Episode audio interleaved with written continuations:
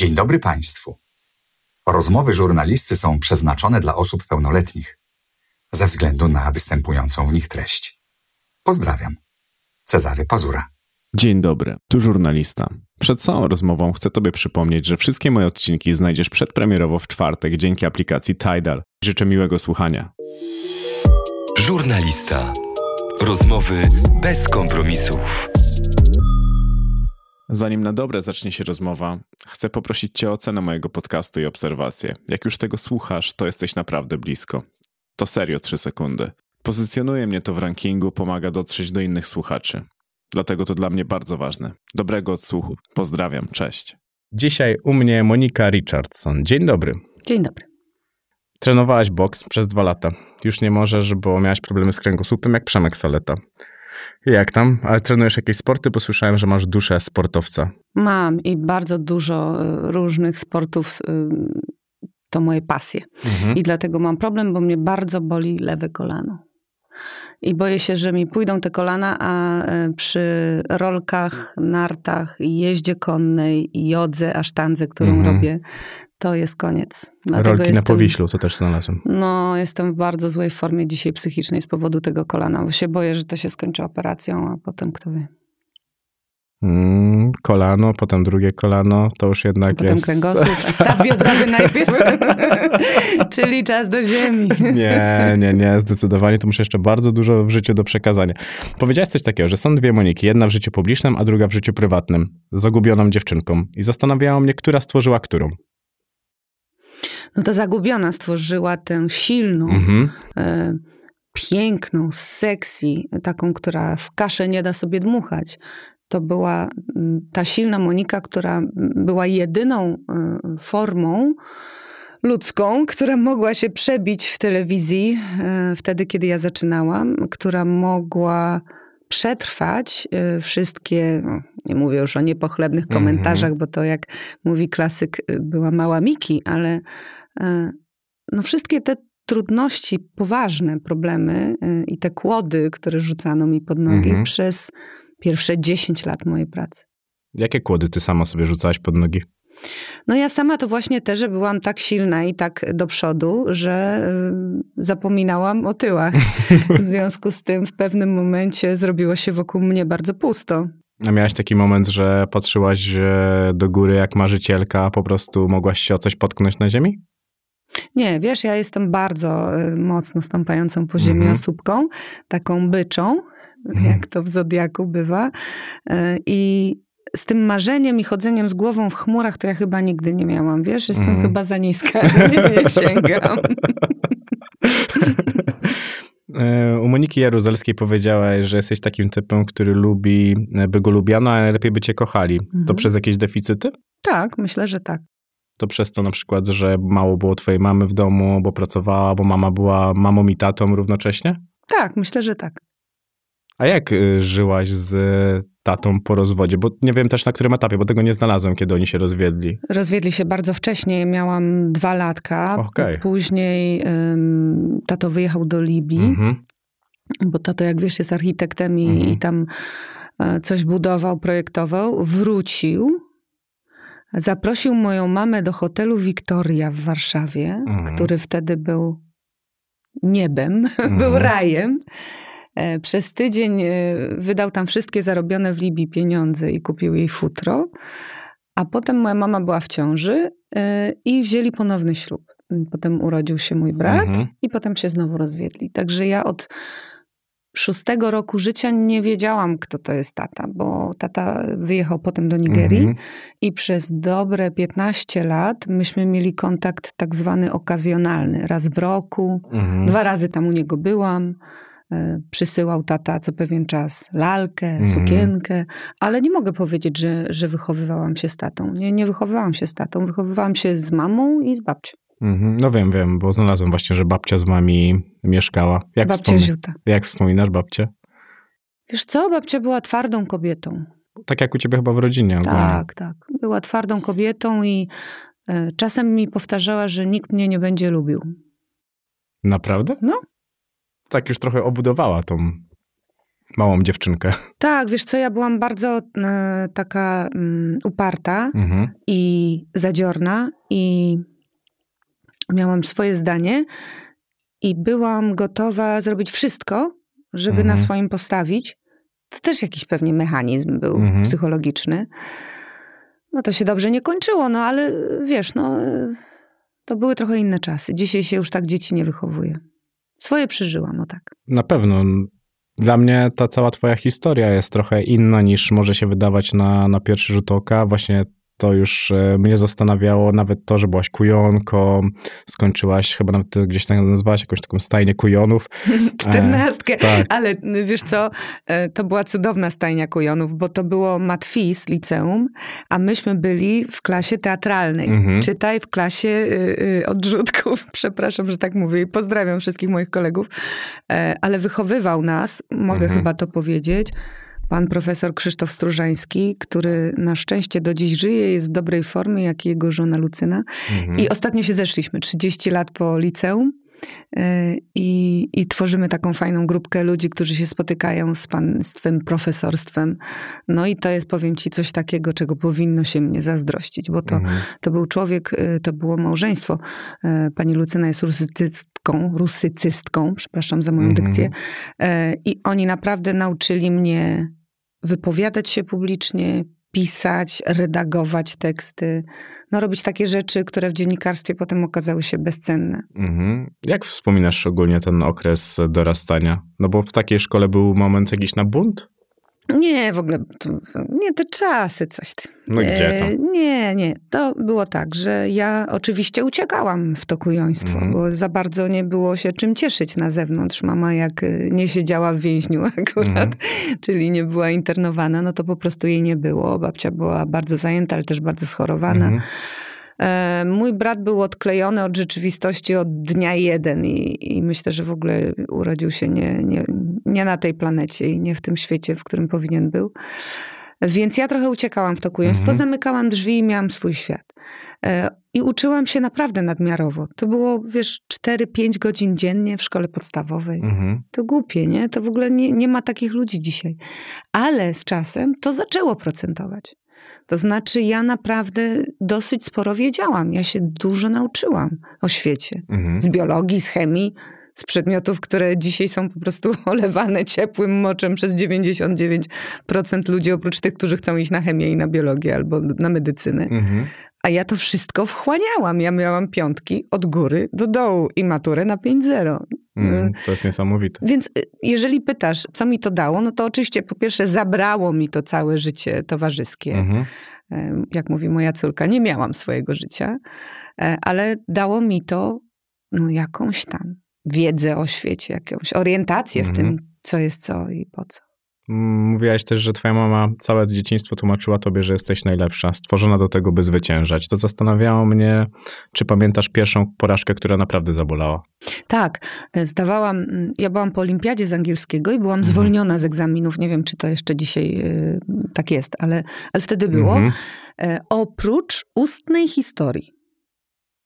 Nie wiem dlaczego. Tak po prostu, Mhm. taki system. Ja nie byłam na pierwszym miejscu, tylko tam w finale, no nieważne, ogólnopolskiej olimpiady. I y, obkułam się bardzo z historii Ameryki Południowej i Hiszpanii, no bo Mhm. zdawałam na iberystykę, tak? I pan profesor Sznepf, który był szefem komisji y, egzaminacyjnej, e, spojrzał na mnie miłym wzrokiem i kazał mi odpowiedzieć na pytanie, które wylosowałam, a które brzmiało Azja w latach 1939-1944. Więc ja wiedziałam, że są Chiny, jest Japonia i Japonia chyba była z Niemcami. I to było tyle. I podczas gdy ja szyłam, no oczywiście szyłam bardzo piękną polszczyzną, Mhm. ale dalej było to żenujące. I widziałam, jak panu profesorowi tak spadała twarz. Takie miał, o Jezu, o Boże, o Jezu. No więc y, podziękowałam serdecznie, zabrałam plecaczek, poszłam do domu. Mhm. To był dom mojego taty, bo moja mama przecież cały czas we Wrocławiu jeszcze była. Mhm. E, czyli poszłam do taty i do mojej macoszki Laury. E, byłam wtedy abstynentką, bo podpisałam krucjatę Jana Pawła II, że nie będę piła. Kazałam Laurze nalać sobie pół szklanki whisky, wypiłam ją duszkiem. Padłam na łóżko i zasnęłam. I obudziłam się y, pod takim naręczem róż, Mhm. które przyniósł Przemek, mój ówczesny chłopak, mówiąc mi jednocześnie, że się dostałam. Że dostałam trzy na szerkach z tej historii. Dramat. A to potem- była straszna porażka, straszna. Ale ogólnie potrafisz przegrywać? Chyba średnio, wiesz? Też mi się tak wydaje, że Mm. to jednak nie, nie jest e, spójne z twoją naturą. Że... Nie, no teraz jest łatwiej. No, człowiek ileś razy dał y, ciała. Y, to się to gdzieś tam wchodzi w krew, tak? Że aha, no trzeba się otrzepać, poprawić Mhm. koronę i iść dalej. Ale no to nie jest moja natura. Ale Znaczy, potrafiłaś się przyznawać do tego, że dałaś ciała, czy to też przyszło z czasem? To bardzo późno przyszło. Trochę szkoda. No, trochę szkoda. To gdzie dałaś ciała tak naprawdę i nie, naj, najciężej było ci się do tego przyznać? Wiesz co, no je, już to, rozmowa o moich porażkach to będzie najdłuższa rozmowa w historii twoich podcastów.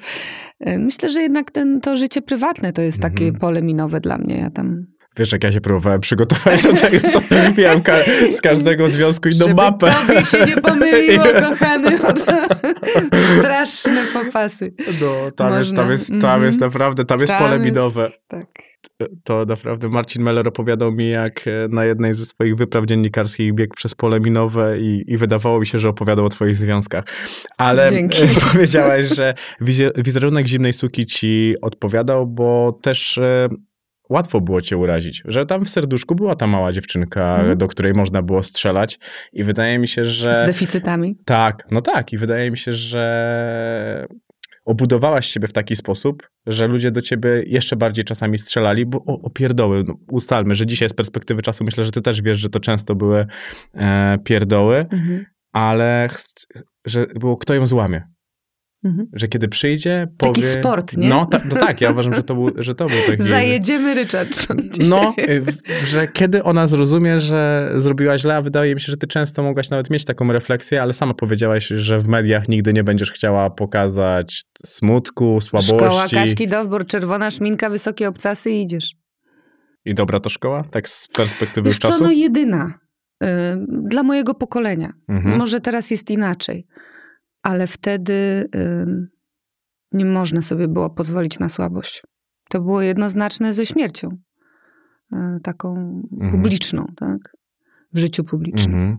No bo jak znalazłem taką informację, że jestem osobą bardzo płaczliwą, przechodzę od śmiechu do łez, to też świetna branża na to, co, na ten twój No typ dlatego, osobowości. dlatego wiesz, y, bardzo wielu rzeczy nie dotknęłam w dziennikarstwie, bo na przykład nie byłam nigdy w stanie e, pracować z fundacjami, pracować charytatywnie, Mhm. bo wystarczyło, że przyszła do pytania na śniadanie kobieta, której dziecko umierało na raka i ja miałam, wiesz, gulę, no standard, No. nie?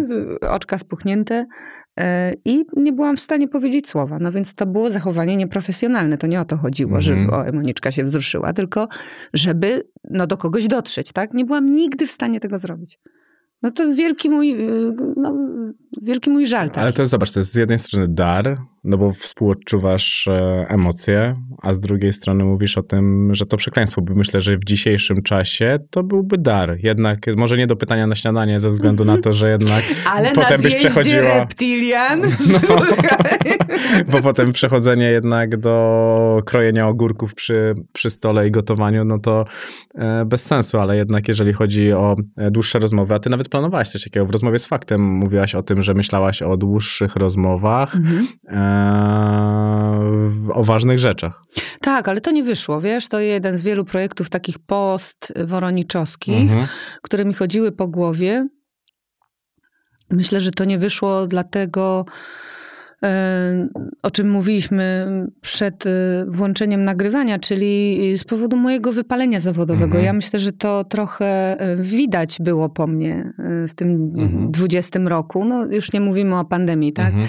ale gdzieś tam pod koniec mojej pracy w telewizji, że ja nie mam mm, już, e, że źródełko wyschło. Nie mam już pomysłów i jestem takim człowiekiem, który oczywiście zrobi super profesjonalną rozmowę e, z, na temat tipsów, prawda? I Mhm. właśnie czy hybryda, czy żele, prawda? Może akryl e, i to będzie super profesjonalne, ale ja już się nie zapalę. Ja już nie będę miała tego, wow, na tego Mariusza Szczygła. Mhm. Naprawdę? No już nie, no zresztą Mariusz dużo wcześniej do tego wniosku doszedł i dlatego odszedł z telewizji. Mhm. Może to jest jakiś taki termin przydatności, a może te trzy lata ym, poza zawodem już trochę mnie zmieniły. Może dzisiaj byłoby inaczej. Mm, No właśnie, bo to też jest tak, że nawet jak mówiłem ci wcześniej o tych podobieństwach z Hanną Lis, to jest tak, że wy macie Mm. bardzo dużo do zaoferowania. Bardzo lubię Hanię. Hania jest innym typem dziennikarsko, bo Hania jednak jest newsowcem z Tak, i tak, kości, tak jak Joasia Racewicz, wiesz? To jest trochę inny mózg. Dziewczyny są jeszcze bardziej, w jeszcze większym stopniu niż ja. I teraz uwaga, bo powiem brzydkie słowo, ale ono nie jest przeciwko Mhm. nim. Są dyletantkami. To znaczy dotykają przedmiotu, a potem szybko robią zoom out i przechodzą do następnego e, tematu Mhm. tak? Ja mam, ja wchodzę troszkę głębiej jako dziennikarka lifestyle'owa, była dziennikarka Mhm. lifestyle'owa, ale też mi się to nudzi, tak? I to jest jednocześnie dar i przekleństwo dziennikarza, że wie o wszystkim po trochu, ale też niczego nie zgłębia do, do końca. Mhm. No od tego często jest e, gość w rozmowie, który może mieć zdecydowanie większą wiedzę, a ty masz taką wiedzę, żeby zapytać o to, czego nie wiesz. Dokładnie tak. I do momentu, kiedy jest się ciekawym, to jednak e, jest to błogosławieństwo tego, tego zawodu, że jeżeli chcesz kogoś słuchać, Mhm. bo jeżeli już e, ta rozmowa cię męczy od samego początku, no to pokazuje, że jest to złe miejsce. A wiesz, kto mnie najbardziej w zawodzie nauczył słuchania? Mm-mm. Michał Olszański. On jest najlepszym słuchaczem, jakiego znam.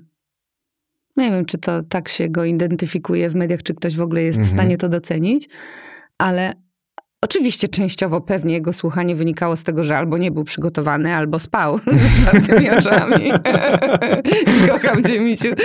Ale y, był naprawdę świetny w tym. Potrafił wytrzymać, nie zagadać, nie przerwać, nie zniszczyć atmosfery, bo czasami jest tak, że jak się wetniesz z pytaniem, to potem już nie wrócisz do tego Mhm. momentu, kiedy ktoś otwierał właśnie usta, żeby ci powiedzieć to, czego nigdy nikomu.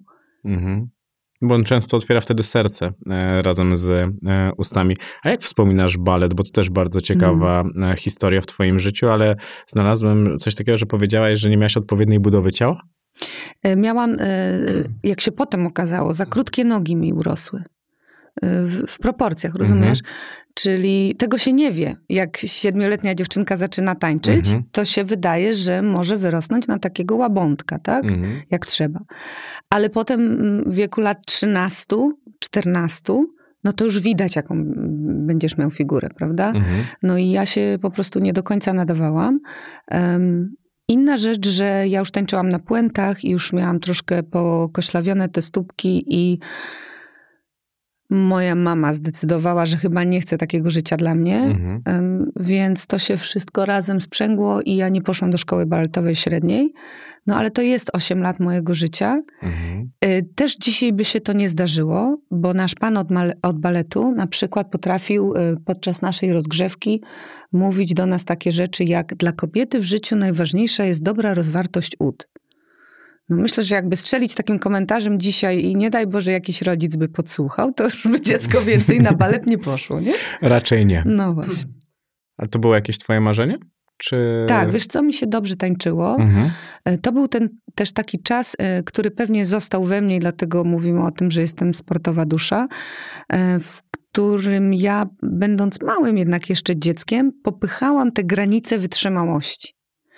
Że wiesz, po którymś pas de quatre, po którejś linii wyskoków, tańca, wydawało mi się, że umrę, że nie jestem w stanie już nabrać powietrza do płuc. Tak, byłam zmęczona. Myślę, że to jest porównywalne, nie wiem, z maratonem, przebiegnięciem maratonu. Mhm. Byłam czerwona po prostu na twarzy.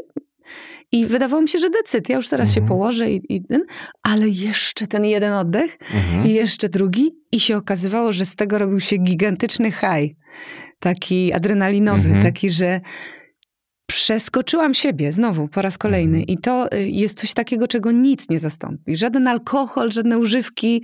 Taki moment, kiedy, zresztą wszyscy ci to powiedzą, którzy trenują, sportowcy, em, że to jest to przeskakiwanie, przewalczanie siebie, zwyciężanie samemu ze sobą i to jest coś, co raz zakosztowawszy, już tego się nie wyprzesz nigdy. Byłaś dobra? Tak. Jakie miałaś marzenia, jak byłaś dzieckiem? Chciałam mieć idealną rodzinę. No tak, znaczące. Patrząc na, na, całą, na całą historię.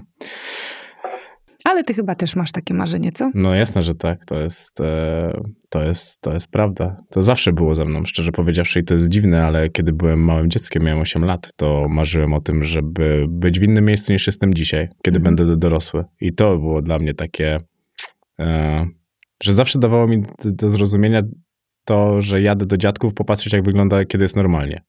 Tak, ja miałam wujków takich, ciocię Dorotkę i wujka Ziutka. No, więc sama wiesz, jak to jest, że teleportujesz się po to, żeby móc popodglądać, że czujesz Tak. się jak taki mały podglądacz, który chce popatrzeć, jak, jak to powinno wyglądać. Ale też taka nadzieja, że może tak być. No, tak, tak, to na pewno, że to, co widzę, nie jest jedyną rzeczywistością, na którą jestem skazany. Mhm. Tylko mm, jak sobie popatrzysz e, czasami na swoje ruchy, czy- czy ja patrzę na swoje, to wiem, że przez to, że widziałem dużo rzeczy podświadomie, kiedy nawet ich nie chcę, to powoduje to, że one i tak dążą do tego momentu, którego, który już widziałem w swoich oczach. A masz coś takiego, że, że mm, sam torpedujesz pewne dobre rzeczy w swoim życiu na wszelki wypadek? Żeby... Mhm. No tak, jasne, że tak. No bo nawet było takie badanie psychologiczne, e, że często ludzie rozwalają sobie związki o te same rzeczy. Że to koniec końców my jesteśmy problemem i my e, do, do, doprowadzamy do tego momentu w związku, przez który on umiera. I że patrzymy na tam swoje ileś związków i zawsze one się rozwalają to samo. Mhm. O nas. Że to my jesteśmy tą kłodą, nawet jeżeli nie zrobiliśmy niczego złego, ale mm, kiedy dorastasz w domu, który ma pewne deficyty, ty nie wiesz, jak radzić sobie ze szczęściem. To jest największy absurd, jaki może być. Te. Nie? I pomyśl sobie, że, że nie jest tak, że ty robisz to świadomie. Sobie myślisz, że dzisiaj się budzę, o kurwa, jestem za szczęśliwa, muszę coś zepsuć, bo, bo teraz to jest zwariuję. Nie, wręcz przeciwnie, no. bardzo, bardzo chcemy być szczęśliwi. No. Bardzo chcemy być szczęśliwi. To kiedy byłaś najszczęśliwsza w życiu? Jak mi się dzieci rodziły. Poza tym, bo to jest najprostsza odpowiedź. No hej, no ale no, to jest nieporównywalne z niczym, no. No to dobrze, to drugi taki moment. Na pewno był jeszcze jakiś moment. Wiesz co, ja... E, e, Może jak pracowałeś w Delu, w PR-ze. Dla Dela chyba. E, Jeszcze wcześniej, we Wrocławiu jeszcze, jak em, poszłam do kościoła, Mhm. bo to taki epizod znaczący e, w moim życiu, to życie kościelne, bo moja mama jako y, gest wdzięczności wobec kościoła Mhm. katolickiego po stanie wojennym, w którym kościół bardzo pomagał naszej Mhm. rodzinie i tam paczki żywnościowe dostawaliśmy, jak mama była w więźniu i tak dalej. E, Mama postanowiła nas ochrzcić z Filipem i, i ja przystąpiłam do pierwszej komunii i Mhm. zostałam taką klasyczną neofitką, tak? Czyli przestałam wychodzić z kościoła, tak. To był klasztor ojców kapucynów na Sudeckiej we Wrocławiu. Fajna instytucja, fajni ojczulkowie, przyjemni, mili. I tam doznałam, żeby teraz to nie zabrzmiało jakoś totalnie banalnie, e, tam znalazłam siłę Mhm. taką siłę, że miałam tak, że leżałam w łóżku w nocy i myślałam sobie, nic i nikt mnie nie zajebie, nigdy. A pomyślałaś wtedy o tym, że to ty możesz być swoim największym wrogiem? Nie. Może powinnam była. Bo czasami tak jest, że kiedy myślisz, że nikt cię nie zniszczy, to usilnie niszczysz siebie, bo kiedy jesteś dzieckiem i zakupujesz się pod nauką, to też jest taka odpowiedź na to, że żadna skrajność nie jest dobra. Ty. Bo sama powiedziałaś e, o tym zresztą e, w jednym z wywiadów, i tutaj jest ten problem, że kiedy nie równoważymy tego życia, a wszystko przechylamy na sk- skalę umiejętności, to może później nie będziemy potrafili skorzystać z tych umiejętności dookoła innych ludzi. I kiedy kierujemy naszą drogę, to możemy po prostu zabłądzić. I czasami wiadomo, że droga jest ważniejsza od celu, ale cel też jest jednak e, dość istotny i nie no można jego zobacz, lekceważyć. y, tak, owszem, porażki w moim życiu prywatnym, to jak powiedzieliśmy, jest pole minowe, ale zobacz, jak y, długo pociągnęłam zawodowo. I całkiem nieźle. Nie, no, tylko mm, moim zdaniem zawodowo miałaś, masz olbrzymi potencjał. Tylko wydaje mi się, że on nigdy nie był ukierunkowany. Zresztą sama mówiłaś o tym, że zasiedziałaś się w telewizji śniadaniowej i że to nie jest ambitna robota. To prawda. Ty masz naprawdę, ty jesteś naprawdę inteligentną osobą i myślę, że tobie tego nie trzeba e, mówić, ale to, co się widziało w tabloidach i tak dalej, i tak dalej, to jest bardzo łatwe uproszczenie twojej osoby. Mhm. A jednak tu jest dużo więcej do zaoferowania. Na tym polega tabloidyzacja, ale też y, nie ma co się na to obrażać. No, bo, dobrze, no ale dlaczego wiesz, nie no, robiłaś... Nie można być trochę w ciąży. No, jak się jest celebrytką, no to, Mhm. to, co, to na co się obrażać? Że nie interpretują odpowiednio moich przemądrych słów? No, Sorry. no nie, no ale zastanawia mnie, czy nie miałaś takiego wrażenia właśnie, jak już byłaś w tej śniadaniówce, że kurde, chyba jestem tutaj za długo, trochę Tak odcinam miałam kupony. takie wrażenie, tak. No Ja już to kiedyś nawet powiedziałam, że tak naprawdę powinnam pójść z kwiatami do Kurskiego, bo gdyby nie decyzja korporacyjna, którą zdjął mnie z anteny w Mhm. 5 minut, to może byłabym tam do dzisiaj, nie mogąc sobie już spojrzeć w oczy. No tak, a co byłoby takim, albo co chciałaś, jak już byłaś w tej telewizji, znam tą historię z 95 rokiem, z tym, że Mhm. poszłaś do Niny, e, tam siedziałaś i tak dalej, piwnica, Trochę się pisanie. śmiali, ale... Tak, tak. I że potem to SLD, Słoneczne na te dwójki, Mhm. byłaś wydawcą i tak dalej, i tak dalej. Co wtedy było twoim marzeniem, żeby nasyciło twoje ambicje zawodowe? Ale wiesz, że ja, ja w ogóle nie myślałam poważnie wtedy o dziennikarstwie. Naprawdę, no. Ale zawsze mówiłaś, że miałeś dziennikarski umysł po mamie. Tak, ale to, to było coś takiego, jak się, wiesz, dowiadujesz, że z badań genetycznych ci wynika, że jednak będziesz miał tego raka. No, to, Okej. Sorry, no to nie było, to nie był taki moment entuzjazmu, jak ja Mhm. się po prostu zachwyciłam tym, że będę dziennikarką tak jak mama. Przez poprzednie 15 lat, e, myśląc wszystko, co najgorsze o tym zawodzie i o tym, że zabrał mi mamę e, i o tym, że e, jest po prostu największym złem tego świata. I nagle zdajesz sobie sprawę, że sam będziesz dziennikarzem. No cieszyłbyś się, bo ja byłam średnio zadowolona, szczerze mówiąc. No, nic Więc- dziwnego. Więc wiesz, y, ja miałam taki moment fajny, takiego spełnienia i to było y, zaraz po tym, jak weszłam na wizję, 96-7 Mhm. rok, jak stworzyłam rzeczywiście sama, rzeczywiście od zera taki program kulty popkultury. Mhm. I to było cudowne. To by się już dzisiaj absolutnie nie udało, bo za dużo interesów, interesariuszy za dużo, tak? Mhm. Reklamodawców i tak dalej. Ale ten program bez połowy sponsora, zrobiony scenograficznie z mm, obiektów znajdujących się obecnie, znaczy ówcześnie w magazynie TVP, na żywo o godzinie 13, czyli w porze absolutnej plaży, kiedy Mhm. nikt tego nie oglądał, e, przyciągał przed telewizory naprawdę fajnych ludzi, oraz gości typu Jerzy Baczyński z polityki, czy Robert Leszczyński, świętej pamięci z wyborczej. No, mm, kurde, i to był taki moment, kiedy ja sobie pomyślałam, dobra, to jest banalne medium Mhm. dla idiotów. Generalnie nie wiem, co ja tutaj robię, ale hej, mogę robić takie rozmowy z fajnymi ludźmi. To może to nie jest po nic, może to nie jest takie zapchaj dziura w moim życiu, może Mhm. to pójdzie w jakimś dobrym kierunku. I dlaczego poszło to dalej tak, jak poszło? Zasiedzia... Właśnie, bo to, że się zasiedziałaś, to już trochę powiedziałaś, tylko było wygodnie? Nie, wiesz co, no poczekaj. Najpierw poszło w kierunku Europa da się lubić. Tak, tak, to był no duży to, sukces. E, sorry, ale to było e, fajne dla mnie. To Mhm. mnie ukształtowało bardzo telewizyjnie, dziennikarsko i to sprawiło, że no, mam nazwisko Richardson, od trzech lat nie jestem w żadnych mediach, a Mhm. ty zapraszasz mnie na wywiad, no gdzieś tam ludzie pamiętają. No to na pewno. I to dzięki Europie, tak? Nie dzięki Mhm. śniadaniówce. Mm. Śniadaniówka to był fajny format i on mi się bardzo podobał. Pamiętaj, że ja zaczęłam, jak się zaczął ten format z Tomkiem Raczkiem, Mhm. 2002 rok, tak? I to było e, takie przeciskanie się przez rafy i, e, i unikanie wierzchołków gór lodowych, bo myśmy ten program w dwójce e, z Bernadetą Bieszczanin wtedy i z Niną Terentiew robili od zera Mhm. od zera. I to było fascynujące. E, Że każda władza korumpuje, to wiemy, i Mhm. że ten program musiał zejść na psy, to też wiemy, i że Mhm. on szedł na psy, a ja wciąż tam byłam, to też wiemy. Jeżeli pytasz, dlaczego się zasiedziałam w telewizji te drobne 25 lat, to ci powiem, że y, patrz punkt pierwszy, czyli moje życie prywatne było Mhm. polem minowym. Nie stać mnie było na to, żeby zabrać torebkę i wyjść ze studia, bo miałam rodzinę na utrzymaniu, miałam kredyty, miałam samochód, miałam konieczność Mhm. wyjazdu na wakacje z dzieciakami, etc., etc., etc. Poza tym pamiętaj, że w moim, co tu dużo mówić, najważniejszym małżeństwie, czyli tym, z którego jest dwójka dzieci, ja jeszcze byłam cały czas na walizkach, Mhm. bo, bo mieszkałam pomiędzy Anglią i Polską. W związku z tym musiałam mieć to coś takiego mojego, czego mi nikt nie zabierze. A że mam taką naturę, że nie potrafię być utrzymanką, Mhm. nigdy mi się to nie udało i prawdopodobnie już mi się nie uda, em, no to to była dobra praca. Nie odchodzi się z dobrej pracy. To prawda, że dlatego, dlatego mówię, ja, ja znałem mniej więcej to, jak, jak można jak, i dlaczego tak mogło być, tylko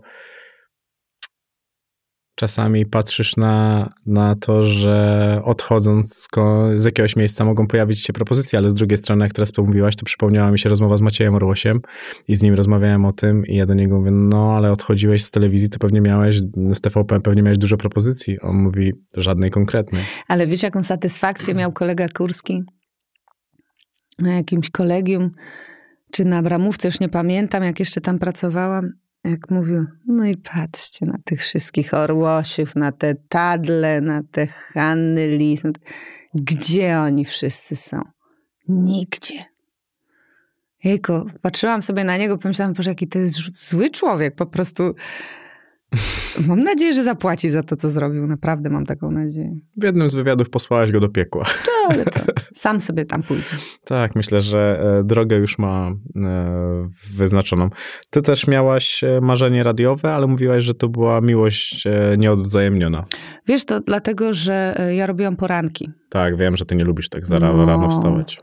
I patrzyłam na Jarka Budnika po prostu z podziwem graniczącym z bałwochwalstwem, ponieważ on miał coś takiego, że on po prostu przychodził do studia mhm. i był. I był. I jego mhm. głos brzmiał super sexy. I on miał wszystkie puenty przygotowane. A ja miałam taki stupor, mimo że ja jestem w ogóle skowronkiem, ja wstaję mhm. rano, ale ta konieczność bycia w studiu o 6.01 w pełnej gotowości intelektualnej codziennie od poniedziałku do piątku, mhm. no to wiesz, tacy ludzie jak Tadek Sznuk dla mnie, choćby z tego względu są bogami po prostu. Nie dałam rady. No to jest chyba, chyba trudne, ale naprawdę ktoś pisze puenty przed programem? Tak. No wiesz, jeżeli teraz w radiu komercyjnym masz minutę, minuta 30 na twój mhm. tekst, to już jest bardzo dużo, to już dzwoni programowy i mówi, ty, co tak długo gadałeś? E, nie stać się na improwizację. Szkoda. Nie. Bo wydaje mi się, że, że improwizacja jednak daje takie najpiękniejsze dziennikarstwo ze względu na to, że pozwala ci być w 100% sobą, z tym odbiorcą. Wiesz co, no tak, ale te komercyjne ciśnienia są ogromne i one są coraz mhm. większe. Oczywiście y, w każdym radiu tak przynajmniej zakładam, są wywiady. Wywiady to jest trochę inna forma, mhm. prawda? To nie jest wejście DJ-skie, w którym masz powiedzieć, że teraz będzie piosenka cioci Kasi, a przed chwilą mówiliśmy o tym tym, mhm. a pogoda będzie ładna i koniec. Wywiady w radiach też trochę umarły, tak e, No więc te wywiady, no powiedzmy, miały 7 minut, tak? Świetnie. Co? W 7 minut moglibyśmy pogadać o tym, na jakiej imprezie byłaś. A ty myślisz, że pytanie na śniadanie najdłuższą rozmowę jaką miał? 7 minut? 10. Wow. wow. To, już, to już na kolegium już nie było wesoło po takiej rozmowie. Naprawdę? Ale no. pamiętasz taką fajną, fajną, autentycznie fajną rozmowę z takiej śniadaniówce? Tak, z prezesem Kaczyńskim. No to faktycznie bardzo fajna rozmowa. Tak, to była bardzo taka pamiętna rozmowa. To pewnie jak przed ostatnim tchem mi ona stanie przed oczami. Mm, to jest taka rozmowa, która jest bardzo mocno określona, w jaki sposób ma być zadane pytanie, jakie pytanie i tak dalej, i tak dalej. O tak, tylko że myśmy ich nie zadali. Czyli to było wszystko, zawsze jest to obwarowane. No, od A do Z. Jak wspominasz zwierciadło? Cudownie, wspaniały czas. E, oczywiście też poległam mhm. w paru kwestiach. Mm, choćby takie liderowanie, bycie przywódcą, bycie dobrym szefem. Mhm. E, trudne. Patrzę sobie dzisiaj na Tomka Lisa i myślę sobie, trudne, ale ja wiem przez co on przechodził. E, ta redaktura naczelna to było takie moje największe dziennikarskie spełnienie, mhm. chyba nawet większe niż Europa, a jednocześnie największa porażka. Bo nie umiałam znaleźć proporcji pomiędzy byciem kumpelą, mhm. fajną laską, która po prostu wpada do redakcji i mówi: Cześć, to zróbmy to albo tamto, e, a takim, taką mądrą matką, mhm. która mówi, no dlaczego dałeś dupy? No przecież mówiliśmy, że nie zrobisz tego, tak? Nie potrafiłam. Albo się ocierałam o, o mobbing, mhm. albo y, puszczałam. Jakoś nie, nie potrafiłam wykreować, wykształcić w sobie takiego stylu liderki. Mhm. Zresztą od czasu zwierciadła przestałam tam pracować w 2009 roku. E, w tym wszystkim, co robię tak naprawdę zawodowo, bo ja mam takie Mhm. drugie ukryte życie zawodowe, czyli bycie moderatorem konferencji, seminariów, Mhm. głównie za granicą zresztą. Staram się skupić na czymś, co nazywa się female leadership. Mhm. Zresztą to są doktoraty pisane na ten temat. To jest styl liderowania kobiecego przez kobiety, czy też przez ludzi czujących się kobietami. Taki, że nie starają się te kobiety być bardziej męskie Mhm. niż mężczyźni. Czyli nie stosują tego, tej, tej zasady, która świetnie działa w polityce dzisiaj i w biznesie, czyli żeby być na tym samym stanowisku co mężczyzna, kobieta musi być dwa razy tak dobra. Mhm. Tak? Musi dwa razy mocniej zapieprzać, musi y, dwa razy więcej wiedzieć, musi mieć dwa razy lepszą strategię. Tak? Więc female leadership to jest coś, te, czyli to przywództwo kobiece, to jest coś, co nie zakłada bycia Mhm. mężczyzną, tylko zakłada znalezienie swojej własnej ścieżki. Mhm. Czyli też nie, y, bo we mnie jest seks i działam seksapilem Mhm. i, i kręcę loka i uśmiecham się w, w wyszminkowanych ustach, tylko Mhm. Em, jestem połączeniem wszystkiego. Jestem taką wszechkobietą. Jestem trochę matką, trochę szefową, trochę Mhm. liderką, e, trochę suką, Mhm. e, trochę bezlitosną bizneswoman, która musi patrzeć na swój interes również i na interes swojej Mhm. firmy.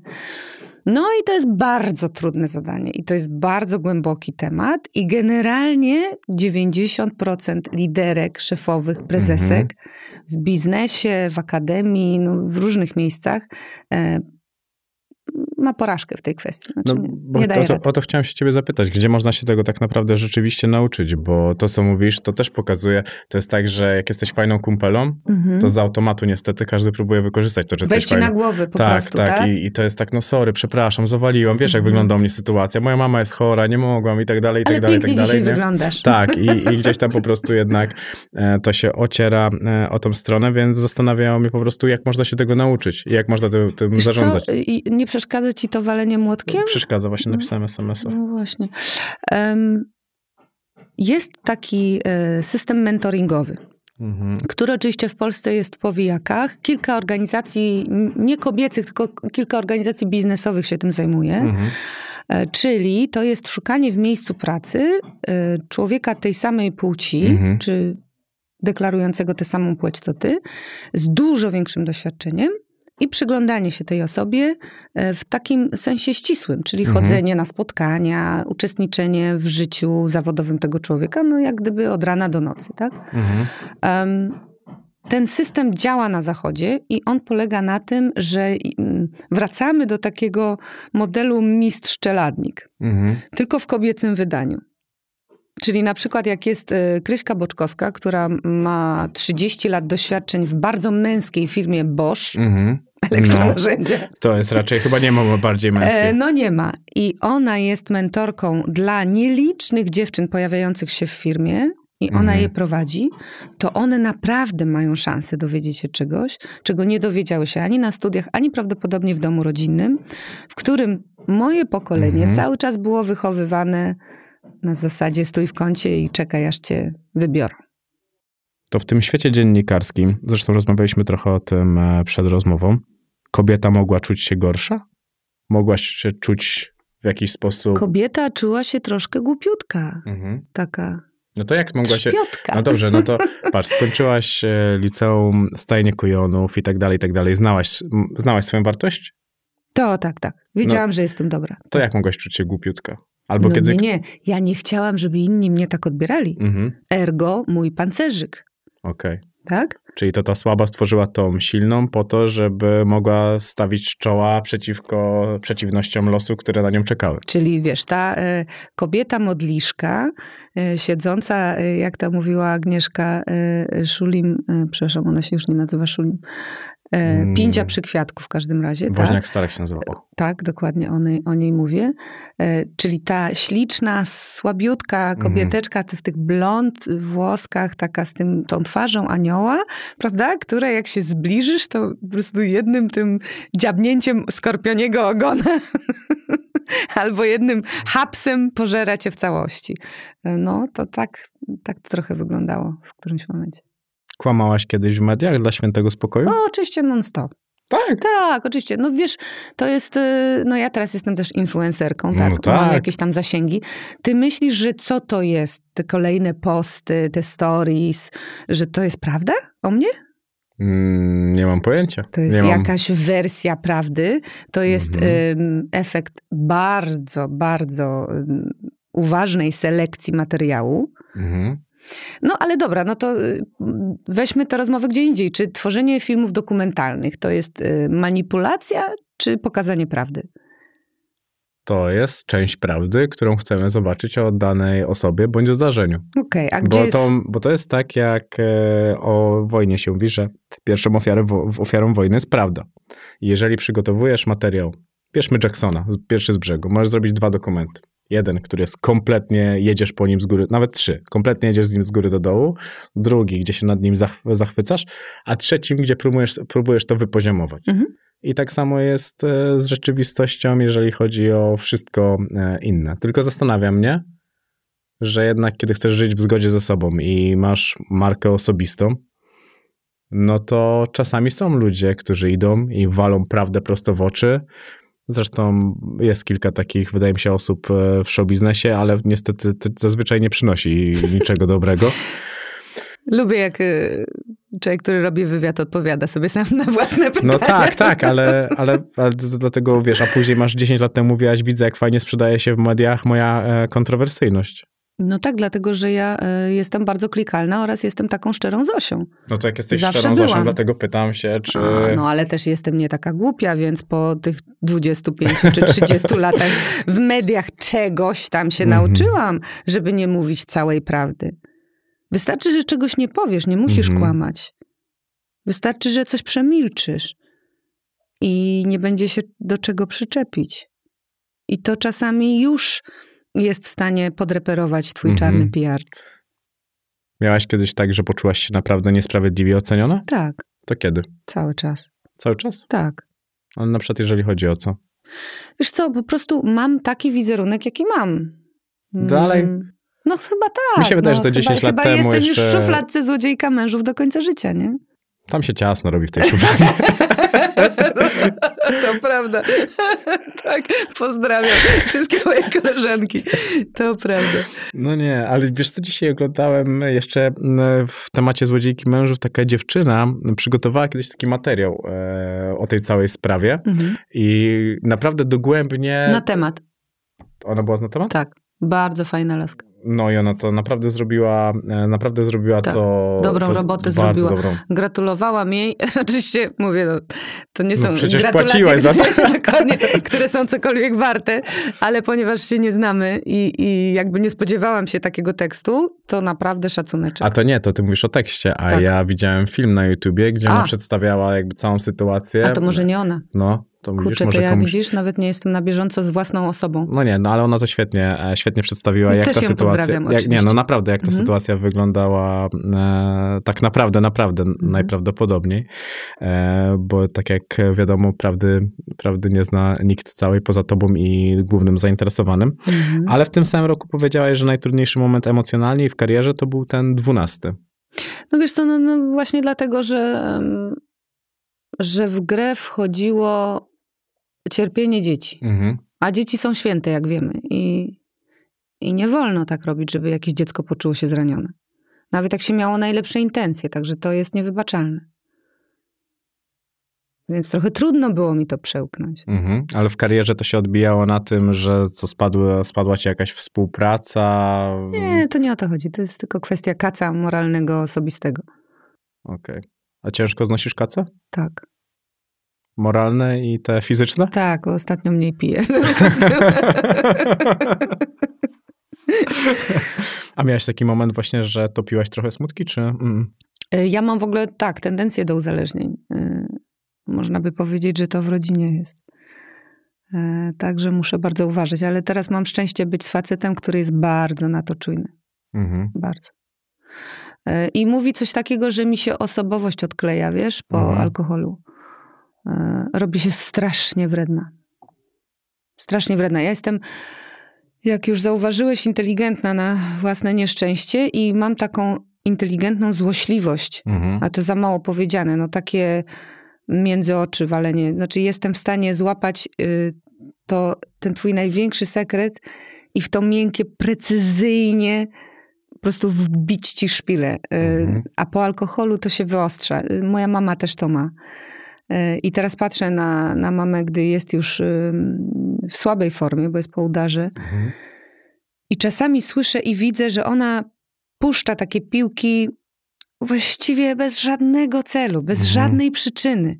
Po prostu, żeby kogoś dojechać. Em, I ja też tak miewam i strasznie jestem na to czujna, bo to czasami nie ma co zbierać. No. To jest ogólnie zła cecha. Aha. Ciekawie w ogóle, bo po alkoholu to wydawało mi się właśnie, że możesz być, wiesz, taka... Milusia? No Milusia, To, e, że sobie odpalasz mąż- Corteza i... Jamie, Jamie tak ma, że on się po prostu, he's the funniest man in the world. Po kilku piwach jest, kocha wszystkich, życie jest Mhm. cudowne. No, zazdroszczę mu tego. Nie, ja się zwykle upijam na wrednie. A na smutno też? Mm, nie, na wrednie. Na wrednie. Na wrednie, tak, że ja będę teraz kontrolować wszystko. Wraca, wraca Moniczka, kierowniczka kuli ziemskiej, jak o mnie mówił zamach. Mhm.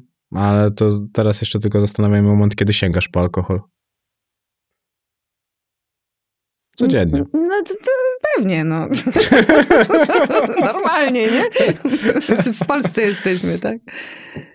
No tak, to całkiem naturalne akurat e, w tym fragmencie ziemi. A jakie mieliś słabsze momenty? Takie słabsze, słabsze. No teraz e, widziałem też, jak wrzucałaś zdjęcie e, swojego brata i tak zastanawiało mnie po prostu jak, bo to już nie są, to jest coś więcej niż to jest porażka zawodowa, niż wizerunek. To chodzi mi o ciebie jako o człowieka, bo Mhm. tam myślę, że tam jest mała dziewczynka. W tej relacji z bratem? Nie, no ogólnie w takich życia, życiowych sytuacjach. Myślę, że ten pancerz zdejmujesz, kiedy zamykasz drzwi od domu. No wiesz co, 10 lat po śmierci Filipa mi się wydaje, że już e, powinnam wiedzieć, co to była za lekcja od życia, Mhm. nie? Znaczy po co on zmarł, po co on zginął. E, I wydaje mi się, że wiem. To jest coś takiego, czym może niekoniecznie chcę się dzielić, ale e, wiem, że to nie było po nic. Mhm. Bo to by dopiero była porażka, nie? To by była największa porażka tej, tej, tej całej sytuacji. Mhm. I dlatego właśnie o to ciebie zapytałem, bo mi się wydaje, że to ty masz ten pancerz, który nosisz, ale wydaje mi się, że jeżeli chodzi o takie relacje rodzinne, o to, jaką jesteś mamą, to dzieci mogą mieć takie zdezorientowanie, że mama jest jedna tutaj, a druga jest zupełnie tutaj. I o co teraz tu chodzi, nie? Czy jak ona ubiera ten płaszcz, to się zamienia w kogoś innego? No, tak, myślę, że mają taką schizę dzieciaki moje. Ja też bywam panią redaktor w domu, nie? Mhm. No to jest bardzo przykre. Czym to, a czym to się objawia? No źle to się objawia, no generalnie jestem suką wtedy, no. E, To Konrad mówi, że, że na przykład potrafię wejść do domu, powiedzieć dzień dobry i od razu opierdol, nie? Świetnie, bo naczynia nie są w zmywarce. O, to, to, to, to. No nie, staram się tego nie robić. Staram się, ale wiesz co, to są świadome ćwiczenia. Ja y, skończyłam właśnie terapię. Mhm. A, już skończyłaś? Tak, To ile byłaś mniej więcej? rok.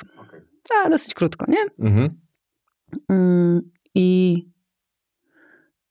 I żyję uważniej. Czyli, czyli wchodzę do domu i mam coś takiego, Moniczka, teraz nie daj dupy, kochana. Wchodzisz, uśmiechasz się, nie patrzysz do zlewu, nie patrzysz na pralkę, nie patrzysz na podłogę, Mhm. gdzie są y, Zośki ciuchy porozwalane. Witasz się z pieskiem, witasz się z Konradkiem, witasz się z dziećmi i mówisz, a co byście chcieli dzisiaj wieczorem zjeść? Czyli dasz, dajesz innym żyć trochę. Czyli jak mówi Konrad, daje się lubić. Wiesz, ile mnie to kosztuje? Mm, wiem, wiem. Ja na szczęście nie daję. czekaj, czekaj, przyjdzie i na ciebie. Oj, przyjdzie. No ale to musiała być duża lekcja pokory, można tak to określić? Tak. No wiesz, rozpad trzeciego małżeństwa, no co nie, nie byłaby to dla ciebie lekcja pokory?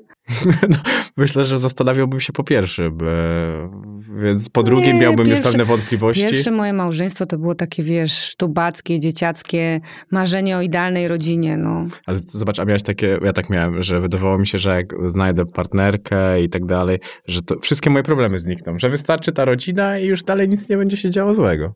I wtedy pojawiła się Patrycja. No tak, wtedy się pojawiła Patrycja i pokazała mi, że że to jednak nie tak. No To wiesz tak, że myślałaś, że razem z rodziną znikną ci wszystkie problemy? Tak, tak, no bo to, no, to jest ta idea, tak, że okej, jestem dziewczynką, Moniczką z rozbitego domu, z z słabej, słabo funkcjonującej rodziny, ale jestem mądrutka i na pewno będę sobie zarabiała Mhm. pieniądze w przyszłości, natomiast stworzę tę idealną rodzinę, która mnie ochroni przed wszystkim. Tak? Mhm. i która sprawi, że, że moje, moja dobroć, znaczy moja wartość jako człowieka zostanie jednoznacznie, autentycznie dla całego świata potwierdzona. I co? No, jajco. No właśnie, i dupa wtedy. I niestety. A widziałaś w sobie swoją mamę? Jak zostałaś mamą? No bo jednak też dużo pracowałaś, bo miałaś ten Nie, moment. wiesz co, my jesteśmy bardzo różne z mamą, bardzo.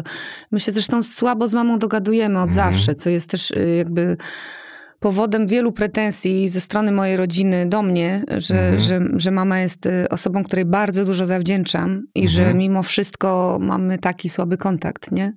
Ale to też polega na tym, że moja mama jest absolutnie wspaniałą, cudowną osobą, ale niezwykle silną. I w jej życiu za bardzo nigdy nie było miejsca mm, na tą, e, na tą taką mamę. Mhm. No to okropnie teraz zabrzmi. Ja jej nie oskarżam. No nie, mówiąc- nie, no ale to nie chodzi to. To jest, to jest bardzo, bardzo ciekawe, no bo też to, wiesz, z jednej strony to po prostu buduje i pokazuje, jak, jak ty dorastałaś Mm. i jak równocześnie musiałaś być dzieckiem i dorosłym w bardzo wczesnym okresie swojego życia. Poza tym, wiesz, to nie jest fajne, bo wtedy jakby y, budujesz siebie na kontrze Mhm. do najbliższej ci osoby.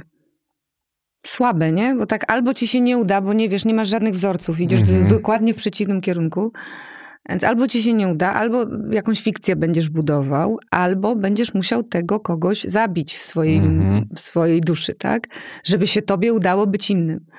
Więc żadne z tych wyjść nie jest dobre. Najczęściej się zabija jednak, No. e, to, bo to jest chyba jedyne rozwiązanie długoterminowo skuteczne jednak. Mi Anna Nowak-Kibisz powiedziała, że wraz z dzieckiem przeżywa się swoją, swoje dzieciństwo jeszcze raz. Miałaś tak? Nie, wręcz przeciwnie. Miałam to, co miała Kaja. Spotkałam ją, pamiętam, w ciąży, będąc z Tomkiem. I mówię, o Kajunia, ty już urodziłaś, cudnie, jak się czuje twój mały roszek, nie? Ona mówi, czuję się dobrze. Mówi, ale nie ciesz się, mówi. Jak się urodzi, y, zaczniesz się bać i nigdy nie przestaniesz. I ten lęk będzie cię paraliżował, będzie cię łapał za gardło. I będziesz codziennie rano budziła się myśląc, Jezu, a jak nie dam rady ochronić tego dziecka? I dokładnie to się Mhm. stało. Ja w ogóle przestałam pamiętać, że kiedykolwiek byłam dzieckiem, jak się moje dzieci urodziły. Tylko pytanie, czy ty byłaś w stanie ochronić też siebie przed tym, co ciebie, na ciebie czekało? No właśnie, wiesz co, wtedy po prostu przestało być to ważne, nie?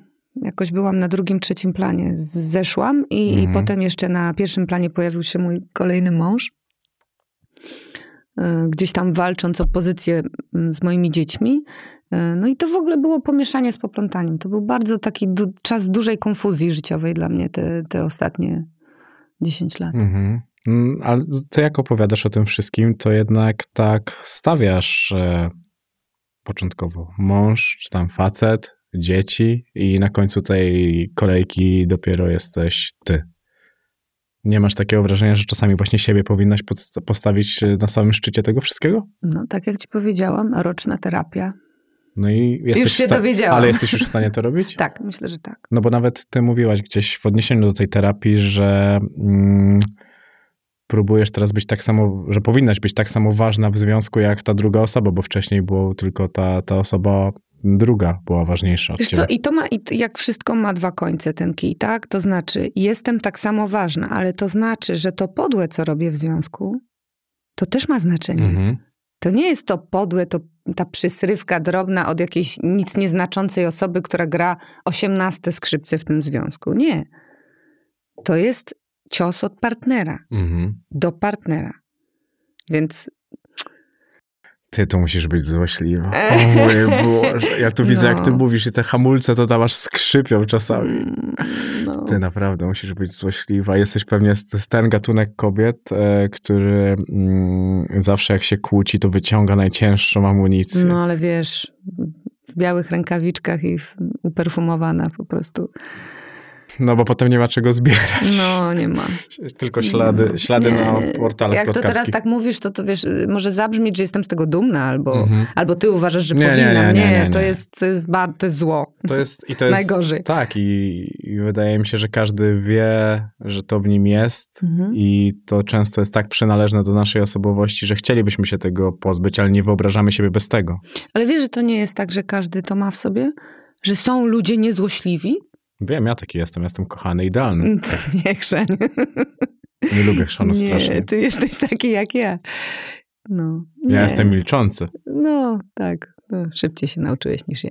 Ja jestem milczący, zamykający się i nie, nie rozmawiający. Mhm. Więc ja strasznie nie lubię, jak ktoś krzyczy i tak dalej, i tak Nie, dalej. ja nie krzyczę, ja nie krzyczę. Nie? Bardzo O. cichutko mówię, to najgorsze zawsze, najciszej jak można. I się nie powtarzasz, bo Mhm. trzeba słuchać, wiadomo. Kurde, ty jesteś fajną osobowością. Taką jednak złożoną e, z wielu, z wielu przeżyć też. Jak Szrek, mam warstwy. Jak Shrek? Mhm. Czyli bajki oglądasz. No, Masz. Ale to jakie lubisz? Ostatnio z Batą Pawlikowską o tym rozmawiałem. Wiesz co, y, ja lubię filmy rysunkowe. Mhm. A czekaj, a Odlot to się łapie jako film rysunkowy? Tak, jak najbardziej. Bardzo mi się podobał ten film. Jest taki film Roboty, Robots. Mhm, zaraz sprawdzę, bo nie znam. I o czym to jest? Wiesz co, to jest o miłości, o odrzuceniu, o ostracyzmie, o zarozumialstwie, o władzy. Boże, to jest genialny film. Przypomniało mi się jeszcze teraz coś, bo jak ty mówiłaś o swoim bracie i mówiłaś, że żyjemy tak długo, e, w jednym z wywiadów, że żyjemy tak długo, jak ktoś o nas pamięta. Jest taka bajka e, Choco, Coco Mhm. i tam jest o tym, że mm, właśnie to jest bajka o tym, Mhm. że e, tam jakby duch tej osoby ma zaraz umrzeć, bo rodzina o nim zapomnie i, taki, Mhm. zapomni i ten młody chłopiec robi wszystko, żeby wszyscy pamiętali, dalej o tej Pamiętali. osobie. No a żeby- po co nam te cmentarze, a po co nam to wszystkich świętych, te, te Halloweeny, a po co Facebook y, i strony ludzi, którzy już dawno nie żyją? Po to, żebyśmy pamiętali, nie? Mhm. Znaczy, n- po to powinno być nasze serce. Jednak. Chciałbym bardzo mocno Wiesz co, tak to. mówisz, ale ja miałam takiego teścia cudownego, bardzo go kochałam, Davida, e, który zmarł e, będąc osobą o, o radykalnych bardzo poglądach Mhm. i zmarł w ciągu trzech miesięcy, miał strasznego raka takiego, e, który mu zablokował przewód pokarmowy. No nieważne, w każdym razie e, oddał swoje ciało na eksperymenty medyczne i zabronił robienia pogrzebu. Jakiegokolwiek. Mhm. Nic, nic, po prostu nic. Nawet rozrzucania prochów, nie, w ogóle nie ma. Mhm. I miałam z tym kolosalny problem, de facto mam do dzisiaj, że nie mam gdzie pojechać świeczki zapalić, wiesz? I, I robiłam jakieś takie rzeczy, które po prostu moje dzieciaki to musiały uznać, że jestem nienormalna. Pojechaliśmy na e, pole golfowe do St. Andrews, skąd był Mhm. teść. I zapaliliśmy świeczkę na grinie, po prostu, że nas wtedy nie ściągnęli, nie zdjęli z tego pola do, do więźnia. W ogóle dziwne. Ale ja po prostu musiałam mieć takie miejsce, taki symbol zewnętrzny, Mhm. w którym mogłam sobie pomyśleć o Davidzie. I wykrzyczeć mu parę rzeczy. Mm, Mnie to chyba nie dziwi. Znaczy, pomysł e, akurat absurdalny, ale mm, ja sam mam tak, że przez to, że mieszkam w Warszawie, a moi dziadkowie już nie żyją, to ci, do których jeździłem, to często mam tak, że siadam, piszę sobie list i kiedy babcia żyła, to zawsze do mnie mówiła, że kiedyś jej nie będzie i żebym pisał do niej listy i potem od razu je palił. I, Wow. i mam coś Fajne. takiego, że dalej to, to robię i, i wiem, kiedy jest mi smutno, a, a nikt o tym nie wie, bo nie zawsze lubię się tym dzielić, to to, to robię i nie wyobrażam sobie, to jest takie tak bardzo moje, Mhm. że właśnie nie wyobrażam sobie tego, jak ty byś mogła mieć właśnie kogoś, kogo bardzo lubiłaś i ceniłaś i że faktycznie nie masz takiego miejsca odniesienia, w którym Nie? możesz eksplorować te, te emocje. Jeszcze, jeszcze sny są takim miejscem. Mi się moja ciocia Dorotka ukochana śniła ostatnio. Mhm. Ona się zawsze mi śni i mnie opierdala o coś. To jest piękne. Ale taki właśnie tylko dla siebie właściwy Mhm. sposób. Taki, że, że to mnie jest przykro. Mhm. Profesor Stróżański, mój polonista wspomniany tutaj już też ma taki system, że jak przychodził i myśmy czegoś się nie naumieli, nie przeczytali, Mhm. przeczytali jakiejś książki, to on po prostu na mnie, na mnie, ja to akurat zawsze miałam przeczytane, ale na nas patrzył tak, wiesz, z wyrzutem, że jak mogłeś? Mhm. Jak mogłeś mi to zrobić? Bo to, to było okropne. Nienawidziłam jej Zobacz, jakie techniki manipula- manipulacyjne od samego początku. Jak to jest możliwe, że ty chodzisz do astrologa? No, pana Piotra. Mhm, Jej, uwielbiam go. Ostatnio go poleciłam mojej koleżance, była zachwycona też. Tak? No. A co ci powiedział ostatni raz? Bo ja tutaj znalazłem, że jeśli myślisz, Monika, że kiedykolwiek w twoim życiu będzie spokój, rzeka e, będzie płynęła powoli, a ty będziesz siedziała na brzegu i patrzyła na obłoczki, to się bardzo mylisz. Nigdy w twoim życiu spokoju nie będzie. Taką masz aurę, układ planek wokół siebie. Będziesz ciągle walczyć i do ostatniego tchu. No i powiedz, nie jest tak?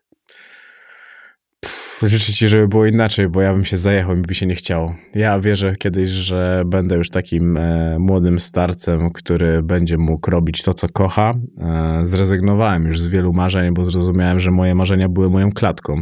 Okej. E, I chciałem... Może były ambicje. ale Marzenia nie no, są ale- klatką. No, ale ambicje mam nadal, nadal e, olbrzymie, tylko mm, zawsze uważałem, że trzeba marzyć e, o, tak jakby, że marzenia nie powinny mieć limitu Okej. Że powinno się chcieć wszystko, widzieć wszystko. Ambicje zawodowe, jasne, że, że mam, e, ale marzenia, ma- marzeniom pozwoliłem po prostu żyć samo, samoistnie. Nie, nie, nie, nie mam tak, że, że mam taki duży docisk, dlatego ja chciałbym usiąść tak przy brzegu, popatrzeć sobie, jak Mhm. woda płynie, nie patrzeć na zegarek, właśnie usiąść, Mhm. napisać coś, popatrzeć w niebo. I nie chodzi o to, że jestem jakimś marzycielem, Mhm. tylko to jest tak jak z rozmową. Jak nagram taki podcast, to lubię sobie dookoła niego trzy dni posiedzieć, pomyśleć o czym rozmawiałem, Mhm. kto coś zostawił w moim życiu, żeby ta historia tej osoby była dla mnie jeden, że lekcją, a druga, że wskazówką. No dobra, to coś, powiem ci coś takiego, co mi powiedział astrolog, z Mhm. którego się śmiejesz. Nie śmieję się z niego. E, ja nie mam żadnej planety w żywiole wody. Mhm. Są cztery żywioły, tak? Mhm. Każdy jest tam odpowiedzialny za inną sferę naszego życia. W żywiole wody mam same deficyty. No, jakiś jeden księżyc się przemazuje gdzieś tam. To znaczy, że nie mam połączenia ze swoimi emocjami. Że jakby nie czytam emocji Mhm. innych ludzi, a przede wszystkim swoich własnych. I wszyscy wróże, do których kiedykolwiek chodziłam, mówili mi to samo, że u mnie ta kwestia siedzenia w wodzie z nogami w wodzie i patrzenia, jak ta woda płynie, to jest coś tak kluczowego, co mi jest potrzebne do życia i dopóki tego nie zrobię, nie ruszę dalej nigdzie. Mhm. I to jest pewna metafora, pewna przenośnia. To są e, może banalne wyobrażenia czegoś bardzo ważnego w moim życiu. Bardzo ważnego. Bo ja jestem niezwykle emocjonalną osobą Mhm. i te emocje absolutnie mną rządzą, ale ja nie jestem w stanie nawet się im przyjrzeć, bo one mi się wydają nieistotne. To jest coś, co ja powinnam schować za pazuchę i posługiwać się w życiu umysłem, inteligencją, doświadczeniem, A to jest dzieciństwo twoje. Oczywiście. Ale wiesz, jak, jak mi to przeszkadza? Całe życie. I jak bardzo ważne dla mnie jest usiąść i nie robić nic i pomyśleć, jak się czuję, czy poczuć, jak się czuję. Mhm.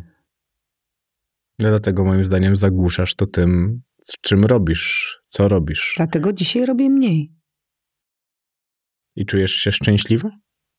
Ja się zawsze czuję szczęśliwa. To jest jeden z moich problemów, tak? Ostatnio moja mama mi to wypomniała. Mówiąc, no, no, no tyle razy dałaś ciała, no. no. Może czas, żebyś się poczuła szczęśliwa. Ja mówię, mamo, ja się cały czas czuję szczęśliwa. On mówi, no to znaczy jesteś głupia. Coś w tym jest, wiesz, bo mówi się o tym, że jak ktoś jest trochę e, mniej mądry, to jest częściej szczęśliwy. No to odkryłeś mój największy sekret. Zobacz, obaliliśmy tą, tą historię z tą mądrością po godzinie rozmowy. Można? Można, można. Ale nie masz dalej poczucia obciachu? Nie mam, wiesz, mój syn e, Aspergerowiec nie ma Mhm. poczucia obciachu, poczucia wstydu i czasami odnajduje siebie w nim. A w córce? Co widzisz z siebie? Bardzo mało. Wow. Bardzo mało. To widzisz to, co ci mówiłem przed rozmową w wywiadzie Magdy Mołek 12 lat temu. Mówiłaś, że widzisz w niej bardzo dużo Tak. siebie. Kompletnie, prawie nic. Jest, jest po prostu y, swoim ojcem, no. To jest cudowne zresztą. Mhm. Jestem szczęśliwa z tego powodu, naprawdę, bo, bo już umówiliśmy się, że mam dosyć y, trudną i złożoną osobowość. Mhm. A Zośka jest po prostu dobrym człowiekiem. Jest naprawdę dobrym, e, kochającym, czułym człowiekiem. A co jest w tobie najlepszego?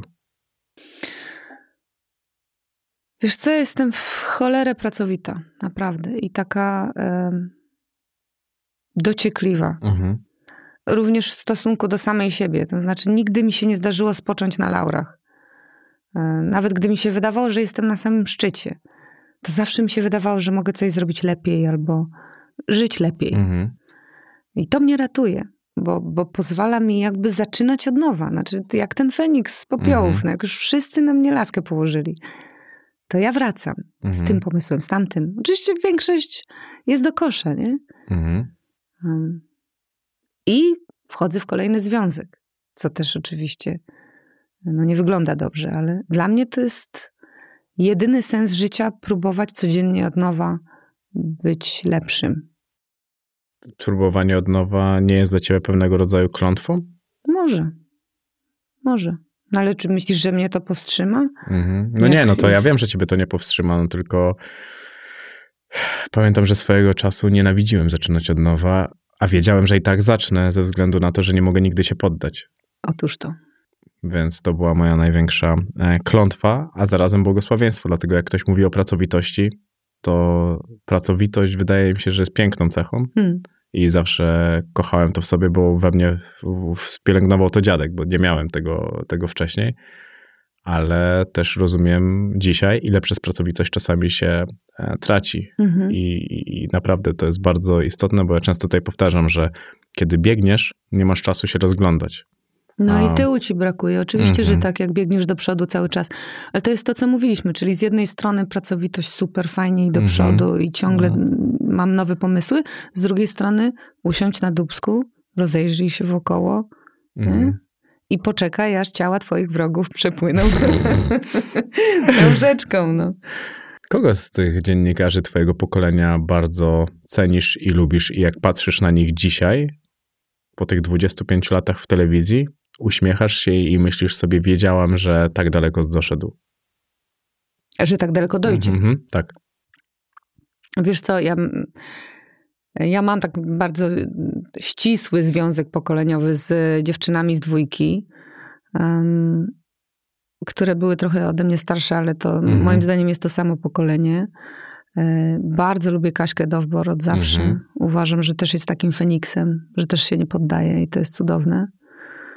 Em, bardzo lubię Litkę Popiel, która nie jest Mhm. dziennikarką, jest fotografką, ale dla mnie jest takim, powiedziałam to zresztą głośno kiedyś w jakichś kulisach sławy na jej temat robionych, e, jest taką kobietą idealną dla mnie. To znaczy Mhm. właśnie ma to, o co mi chodzi. Nie pcha się na afisz, na, bo nie ma takiej osobowości, nie ma osobowości lidera, ale nigdy się nie podlizuje, nigdy nie traci godności, nigdy nie jest wulgarna.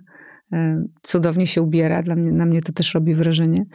E, Pięknie wygląda, nie maluje Mhm. się, ma siwe włosy, siwiejące włosy. Ona jest, jest cudowna. I wiele mam takich, e, takich kobiet, które podziwiam. Zawsze lubiłam Hanię Lis, bardzo. Mhm. Uważam, że jest absolutnie niewykorzystanym mm, talentem telewizyjnym. Absolutnie. Lubię Ankę Nowakiewicz, z którą Mhm. gadałeś. Tańczyłyśmy razem w, w Tańcu z Gwiazdami. Anka była cudowna zawsze. To jest wyjątkowa kobieta. No, fajny taki, y, no, to jest taki ciężki kaliber. Bardzo ciężki. Ona na pewno ma wszystkie cztery te wszystkie, Żywioły. tak, wszystkie cztery żywioły w potędze Mhm. którejś tam. Grubo, grubo, I ma grubo. taki duży kocioł, w którym to Mhm. wymieszała. Mhm. E, ale no też moja mentorka, czyli Nina Terentiew, Mhm. to też jest kobieta, którą podziwiam i podziwiać będę zawsze. Mm. Bez względu na to, y, kiedy przestała odbierać ode mnie telefony. Mhm. E, No nie, no tak naprawdę te, te dziewczyny z mojego pokolenia, no to, to, są, to są fajne babki, które ja rozumiem, umiem, umiem w nie. Mhm. No dobrze, no to ale wymień mężczyzn, bo jestem ciekawy. No jednak tych mężczyzn trochę miałaś e, przez... e, Ale co, kochanków mam ci wymienić? Nie, no to- słuchaj. Możemy nie wyjść No dzisiaj. wiem właśnie, że, że nie. E, więc tych, z którymi, których właśnie tak doceniasz z perspektywy czasu i patrzysz Wiesz na ich kariery z... Wszyscy, z którymi... No okej, dobra, są wyjątki, ale e, Michał Olszański, tu już wspomniany, Mhm. super gościu, uwielbiam go. Maciek Orłoś, z którym pracuję często na scenie. Nie uwierzysz, Tomek Wolny. czyli mm, człowiek z zupełnie innej strony spektrum politycznego i Mhm. światopoglądowego, którego, e, przepraszam, że tak mówią, zaraz jakiś dementi pewnie wniesie, ale ja go uczyłam śniadaniówki. Bo Tomek jest reporterem, mm, ma duszę reportera i jest takim człowiekiem, dziennikarzem bardzo dobrym, który musi opowiedzieć sytuację zastaną. Mhm. Rozumiesz, co to za mechanizm? Dzień dobry Państwu. Znajdujemy się właśnie przed Sejmem Polskiej Rzeczpospolitej, która właśnie y, teraz ma, przeżywa ciężkie chwile, bo, ale jest 30 stopni i drzewa za nami szumią. I to Mhm. są już rzeczy, które, które trzeba zostawić gościowi, który siedzi przy tobie, tak? Przed Mhm. tobą. Tomek tego nie umiał. E, Olek Sikora, kolejny Mhm. człowiek z obecnego TVP, którego uwielbiam. Mimo, że naprawdę nie mamy ze sobą nic Mhm. wspólnego. Ale uważam, że jest y, absolutnym strzałem w dziesiątkę kierownictwa Mhm. i cieszę się, że go wprowadzili na antenę. Wszystko ma to, co powinien mieć dziennikarz, a przy okazji jest niezwykle dobrze wychowanym krakusem, e, wychowanym przez kobiety, e, rozumiejącym kobiety. Dobrze się z nim bardzo Mhm. pracowało. Um, Łukasz Nowicki, świetny partner, e, świetnie się z nim pracuje. E, Ale wiesz co, ostatnio na przykład pracowałam em, z różnymi przedstawicielami TV PiS. Mhm. I powiem ci, że e, to zawsze jest jakieś takie miłe rozczarowanie. Wiesz, co chcę powiedzieć, czy nie? Nie że rozumiem. mm, z, z jakiejś przyczyny dostajesz swoje pięć minut Mhm. w mediach. E, Czasami dlatego, że twój tato e, ma to samo nazwisko co ty i Mhm. ludzie znają tego tatę, nie? Z czego innego. Czasami dlatego, że się przespałeś z tą osobą, co trzeba było. Czasami dlatego, że e, byłeś w odpowiednim miejscu w odpowiednim czasie i, i po prostu ktoś cię zauważył. A czasami dlatego, że takie było twoje przeznaczenie. I ja mam wrażenie, że e, te osoby, które na przykład dzisiaj są w pytaniu na śniadanie, nie wszystkie, Mhm. E, ale niektóre są tam, bo tam być powinny. Kasia Cichopek. Uważam, że jest po prostu w stu procentach na swoim miejscu. Gdybym te trzy lata temu była poproszona o zdanie, kogo nowego Mhm. wprowadzić na antenę, to Kaśka byłaby po prostu pierwszą osobą. Mimo, że żeby była jasność, nie znamy się, nie mamy żadnego stosunku wzajemnego, Mhm. absolutnie. Żadnych stosunków. Żadnych stosunków. rano. Mm, Ani po południu. Po prostu jest y, dziewczyną, którą znam z anteny. Mhm. Tak, no kilka razy się spotkałyśmy w Polsacie. Idealna. Idealna. Tak? Mhm. To samo Olek Sikora. Super facet. Naprawdę właściwy facet Mhm. na właściwym miejscu. To samo Tomek Wolny. Em, więc czasami, czy to ślepy los, czy nie wiem co, Mhm. y, rozdanie polityczne, wprowadza do telewizji czy w media y, te osoby, które tam Mhm. powinny być. Okej. A dużo dziennikarzy jest przereklamowanych? Wiesz co, są dziennikarze, którzy nie są na swoim miejscu. To znaczy? Którzy robią to, czego nie powinni robić. Którzy na przykład, będąc reporterami z krwi i kości, siedzą na kanapie telewizji śniadaniowej. A to nawet tak mówiłaś o Piotrze Kraśko w pewnym momencie. No i powiedziałam to głośno i Piotrkowi było przykro potem, także już więcej Napisał tego ci nie SMS-a, że... Siostra, w kulki se lecisz? Podoba mi się, jak uniknęłaś odpowiedzi, czy napisał SMS-a. E, a jak był COVID, mówiłaś, że świat influencerów e, po nim zmieni się na lepsze. Zmienił się na lepsze, czy wszystko wróciło do stanu pierwotnego? Nie, zmienił się na lepsze. Tak, to patrz. Zmienił się na lepsze, wiesz, y, choćby te mm, takie rozporządzenia Komisji Etyki Instagramowej, mówiące o tym, że trzeba pisać, że współpraca, że reklama, Mhm. że, że zajmuje się pokazywaniem jakiegoś produktu, za co dostaje pieniądze. Mhm.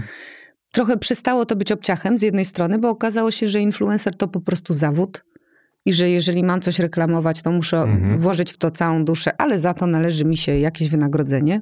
Może już nie tak wysokie jak przed COVID-em, ale jednak. E, widzę, że to jest ciężka praca i ludzie też to dostrzegli, że Mhm. te nasze największe influencerki naprawdę od rana do nocy zapieprzają. Nie mają chwili słabości. Nie mają czasu, kiedy chcą być prywatnie, tylko z dziećmi i to chrzanią. I się mówi, tak jak mówiło się o dziewczynach występujących w telewizji śniadaniowej, że siedzi pani w szpileczkach, w makijażu na kanapie, nic nie robi i idzie do kasy. Mhm. E, No to tak samo się mówi o influencerach. To nie jest tak. To nie jest tak. To wszystko trzeba wymyślić. Najpierw koncept pokazania tego, co chcemy Mhm. sprzedać. Potem to trzeba zrealizować, dbając również o siebie i własny wizerunek. E, Trzeba przygotować strategię. E, Trzeba ją zrealizować w taki sposób, że ludzie nie będą mieli dysonansu poznawczego, czyli nie będą, że będziemy wiarygodni w tym, co robimy. Mhm. E, No i trzeba być gotowym na totalną skrutynizację publiczną, tak? Czyli Mhm.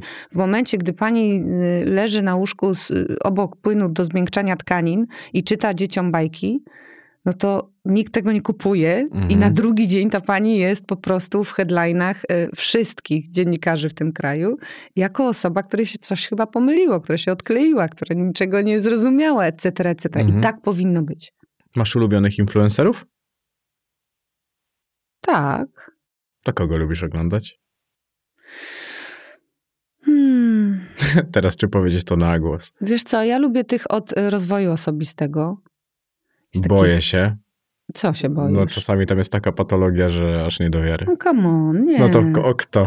Jest taki gość, nazywa się Karzełek. To nie znam. A widzisz, zajrzyj sobie, Karzełek.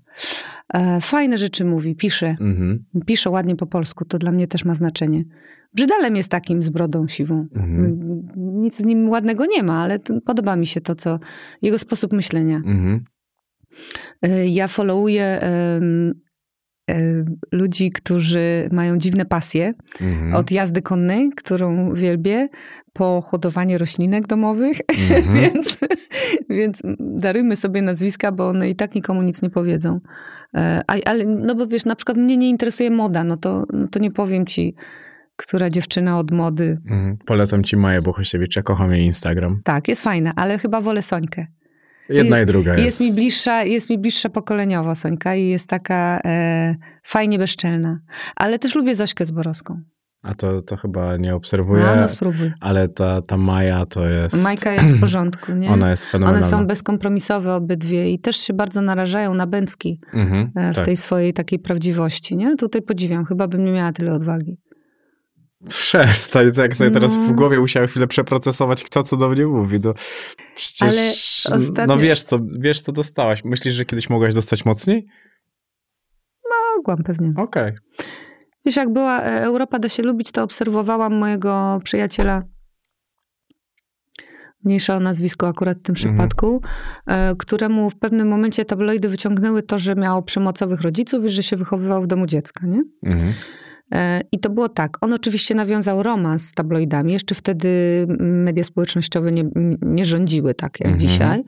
E, Ale to, jak zwrotnie dostał w twarz mokrą rybą, e, to był taki moment, kiedy mi się wydawało, że jeszcze chwila i go złamią. Bardzo przykry moment. Na moich oczach to się działo. A Mhm. to nie był dziennikarz. Ciebie To- też mogli kiedyś złamać? Nie, bo ja, ja, ja wiem, ja umiem w tę grę, no. Ja wiem, że to... e, Nawet jeżeli jest ad personam, Mhm. to ci ludzie dalej nic o mnie nie wiedzą.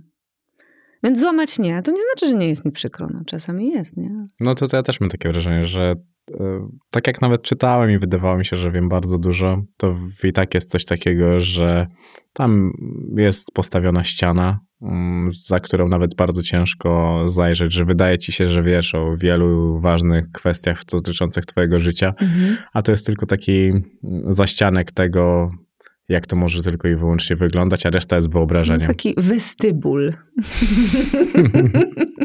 Puszczam do westybulu, ale dalej nie. Mhm, to prawda. Taki wiatrołap i tutaj nie, ani się nie rozgościsz, ani na dłużej nie, nie zostaniesz. Możesz tylko snuć jakieś wyobrażenie o tym, co tam się dzieje. Chociaż dzisiaj pokazałaś trochę swojej głowy. No właśnie, wydaje mi się, że jestem z tobą uczciwa, prawda? Nie masz wrażenia, że coś y, kreuję, Mm. tworzę, manipuluję.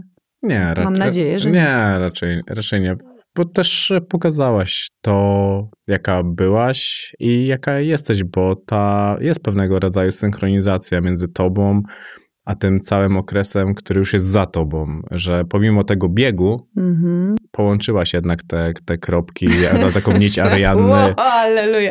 Lepiej późno niż wcale. No tak, no jednak patrząc na to, że mówisz, że to po 50 zaczyna się najlepszy okres życia, bo już nic nie musisz, no to jednak fajnie w tym wieku już wiedzieć, czego się tak też może chcieć, Mhm. albo do czego jest się stworzonym, bo też nie każdy jest stworzony do tych samych rzeczy. Wiesz co, najważniejsze chyba jest nie zjełczeć. Zjełczeć? Musisz mi wytłumaczyć. Nie zbrzydnąć. Okej. Wiesz, z, z powodu żalu, pretensji, takiego przekonania, że Mhm. dlaczego ja, że to nie, nie tak miało być, że ja chciałam dobrze, a wyszło jak zwykle, Hmm. że świat jest wredny, że ludzie są wstrętni. To takie, ja to Przestań, nazywam co ty możesz mówić? Co ty możesz mówić, że świat jest wredny do tego, jaka ty jesteś? dzięki, dzięki, dzięki. Naprawdę, nie, świat jest cudowny. I ludzie są wspaniali i jakoś tak teraz bardziej lubię ludzi. Mi się podoba nawet to, jak ty opowiadałeś o tych wszystkich związkach i mówiłeś, że to wszystkie związki były bardzo fajne do pewnego czasu. I to też nie jest tak, że te związki trwały 5 miesięcy, tylko jednak miały e, pewien staż e, za sobą, przeżyłaś pewnego, pewnego rodzaju przygodę i czasami po prostu coś jest na jakiś czas. Tak. Wiadomo, że nie każdy związek musi być na całe życie. Wiesz co, teraz się w ogóle dużo chyba zmienia w tej sprawie. Myślę, że ja jestem ostatnim pokoleniem, które jeszcze wierzyło w to, że w tym kościółku, jak Mhm. powiesz, że cię nie opuszcza aż do śmierci, to że naprawdę uczciwie będziesz się starał. Już chyba dzisiaj ludzie wchodzą w związki, które mają od razu termin trwałości. Nie masz takiego wrażenia?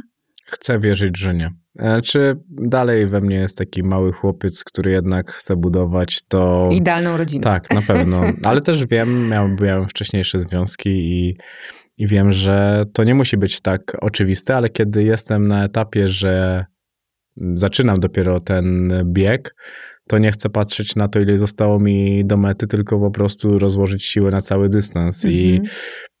też e, hmm, życie nauczyło mnie na pewno tego, że wielokrotnie ja też byłem słaby. Nawet wtedy, kiedy okazywałem siłę, Mhm. bo wielokrotnie tak musiałem robić, by przetrwać.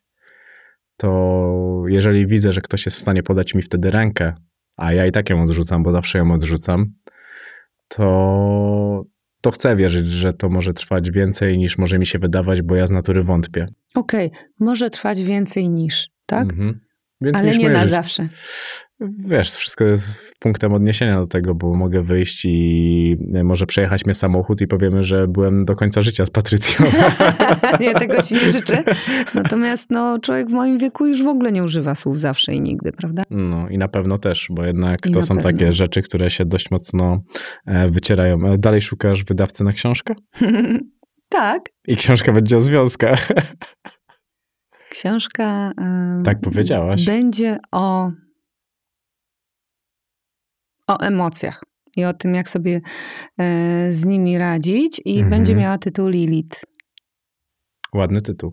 No, a wiesz, kto to była Lilith? Mm, Nie mam pojęcia. Lilith była e, kochanką Adama w raju. Mhm. E, i została wyrzucona wcześniej jeszcze, zanim nastąpiła Ewa, bo się nie sprawdzała.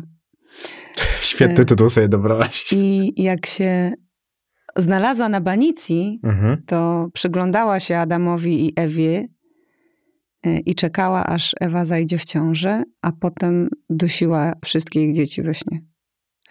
I ja mam Lilith w związkach. Astrologicznie. To nieźle. Musisz sobie taki napis wytatuować, bo ja wiem, że ty byłaś przeciw, przeciwniczką tatuażu. Tak, długi czas. Ale I co- już nie. I co się zmieniło tam? Nie wiem. Jedna z tych rzeczy, wiesz, po prostu. Tam się coś przedstawiło. Coś przeklikało, trybik jakiś się obrócił i wyszło, że nie, wręcz przeciwnie, bardzo lubię tatuaże. Naprawdę? Teraz Mhm. już, no bo jak oglądałem, przygotowywałem się, to miałeś jeden, teraz już widzę, że na pewno No. masz drugi. Mam ósemki, nieskończoność. Mhm. Czyli coś jest na zawsze. Tak. No ja. No tak. Ty to na pewno zostaniesz e, na zawsze. Tutaj ja mam w ogóle żadnych wątpliwości. Dalej chodzisz na tango? Mhm. Tylko Jesteśmy partnerzy się zmieniają. festiwalu. Nie, wiesz co, ja tylko z Konradem chodzę na Okej. tango. Zamach nie tańczył z założenia i w ogóle żadnej szansy. Jamie tańczy tylko jak się upił, ale to nie było duże przeżycie, Mhm. ani wesołe. E, Więc nie, Konrad jest tak naprawdę moim pierwszym partnerem, który po pierwsze był profesjonalnym tancerzem, Mhm. więc jest łatwiej, a po drugie lubi tańczyć, więc, więc chodzimy na to tango. Idzie nam strasznie źle. Ale robimy co możemy i, i już jesteśmy na etapie gancios. Także Cokolwiek to Kto znaczy. wie, ten wie. No właśnie, kto wie, to wie. Kochasz siebie? Tak, już tak, ale to też długo trwało. Długo to znaczy? No długo trwało się przekonać, że, że umiem, no. Zawsze chciałam, Mhm. ale długo nie umiałam. No bo jednak nikt nie potrafi tak mocno przytulić, jak my sami siebie. Mm, No, z tym przytulaniem to jeszcze słabo. Na razie się akceptuje. Mhm. Czyli tak można powiedzieć, że to jest taka zak- zakopany topór niezgody. Na samą siebie, tak. No tak. No. Jest ktoś, kogo nienawidzisz? Mm, tak, niestety. Mhm. To dużo trzeba zrobić, żebyś nienawidziła? No, sporo. sporo, bo ja, wiesz, ja generalnie daję mega duży kredyt zaufania na Ale nie początku. chciałbym mieć z tą wojnę. No, nie polecam. Ja, te, ja, ja nie mam, ale, ale jestem w stanie sobie po tej rozmowie to wyobrazić, że jednak jest to bardzo i to bardzo ciężka wojna. A potrafisz podać pierwszą rękę? Tak, już tak. Jestem teraz na takim etapie, na którym byłam. Pamiętasz, y, rozmawialiśmy o tym moim Wrocławiu, o tym Mhm. moim y, życiu kościelnym. Y, Tak naprawdę to Kościół mnie nauczył mówić przepraszam. Zawiniłam. Mhm. E, Potem długo, długo zapomniałam o tym. Mhm.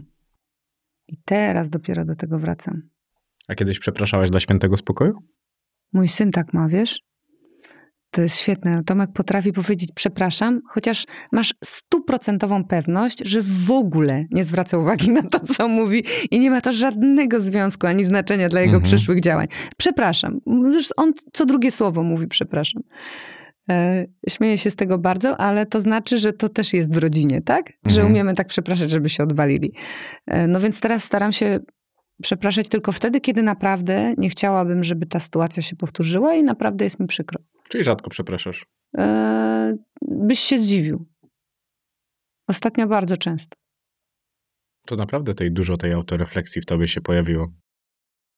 A jak chodziłaś na terapię, to miałaś moment takiego przestraszenia się swoich myśli? Z, wiesz, bo kiedy skonfrontujesz się, to nagle się okazuje, że ty pierwszy raz stajesz z kimś równorzędnym do ciebie. Wiesz co, powiem ci e, taki sekret ci zdradzę. Może już długo gadamy, może już nikt tego nie będzie słuchał. Tutaj ludzie zazwyczaj słuchają do końca, naprawdę. E, Ja poszłam na e, pierwszy raz do mojej e, terapeutki i jeszcze jak byłam z zamachem. I ona powiedziała, dobrze, no to niech pani sobie wyobrazi, że jednak no, nie ma pani już tego związku, nie ma tego związku. Mhm. I co pani czuje wtedy, nie? Ja się tak strasznie rozpłakałam i powiedziałam, że nic nie czuję, nie ma mnie, jest ciemność, po prostu nie mam, nie ma życia. Nie mam życia poza tym związkiem. I ona się przeraziła. Mówi pani Moniko, jest, my się musimy pospotykać, bo tu coś poszło bardzo nie tak. To jest straszne. No. I powiem ci, dzisiaj wspominam, będąc na innym etapie życia, oczywiście to. I tak sobie myślę, że jejku, już nigdy nie chciałabym być w tym miejscu. No nic dziwnego, bo Mhm. takie zagospodarowanie miejsca dla samego siebie w domu jest e, i w sercu jest bardzo, bardzo istotne. To ja miałem podobną sytuację, ale co prawda nie z terapeutą, ale powiedziałem, miałem taką sytuację w związku kiedyś, już wiedziałem, że to będzie koniec, jak mówię, a co by było, gdyby, gdybym jutro się obudził i byłbym sam w tym mieszkaniu? Mhm. I co, złapało cię za gardło? Miałeś brak oddechu? Nie. Mm, pomyślałem sobie, miałbym święty spokój. I Ale wtedy- to jest no- normalna reakcja chyba, wiesz?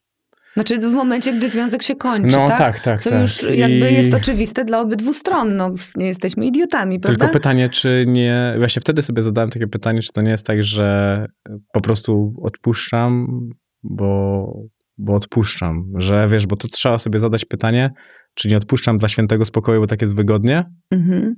czy. Mi się wydaje, że pytanie jest inne. Pytanie jest takie, co siedzi w głowie i w sercu człowieka, który nie widzi alternatywy dla złego miejsca życi- w życiu, w Mhm. którym się znajduje. No, to też fakt. Mi się spodobało to, jak ty powiedziałaś, że kochasz swoje doświadczenie Mhm. i nigdy w życiu już byś nie chciała być tą młodą dziewczyną bez tego doświadczenia, z tą naiwnością i tak dalej, i tak dalej. Nigdy bym na przykład nie chciała być w miejscu, w którym są moje dzieci teraz. Myślę, Mm. że to jest straszny czas, straszny. Kiedy się próbujemy wydobyć z tego kokona, Mhm. e, wydobyć spod władzy rodzicielskiej, wydobyć spod z terroru szkoły i coś zasta- zasamostanowić, coś e, w życiu pokazać, e, a wszyscy, wszyscy traktują nas takim pełne, pełnym politowania uśmieszkiem. Takie, "C, ty gówniarzu. Jest okropny czas. Mhm. Okropny. No. Naprawdę im nie zazdroszczę. No, każdy chyba był w tym momencie. Ja pamiętam, jak byłem właśnie w takim wieku i ja nie spotykałem się z ludźmi, a na przykład e, jak robiłem coś, to pisałem maile e, i tak dalej, żeby nikt nie wiedział, ile mam lat. Bo ten lat, wiek często niestety był dyskredytujący w oczach innych i ja nie miałem prawa tyle wiedzieć. Dokładnie tak. I to jest też e, taki problem tego Mhm. wieku, że możesz być kurewsko mądry, ale niestety jest ta, tego, ta bariera tego, tego wieku, która powoduje, że patrzysz na człowieka i tak, hmm, ty jeszcze nie wiesz, o co tutaj chodzi. Bardzo ci dziękuję, świetnie było cię poznać. Dzięki, wzajemnie.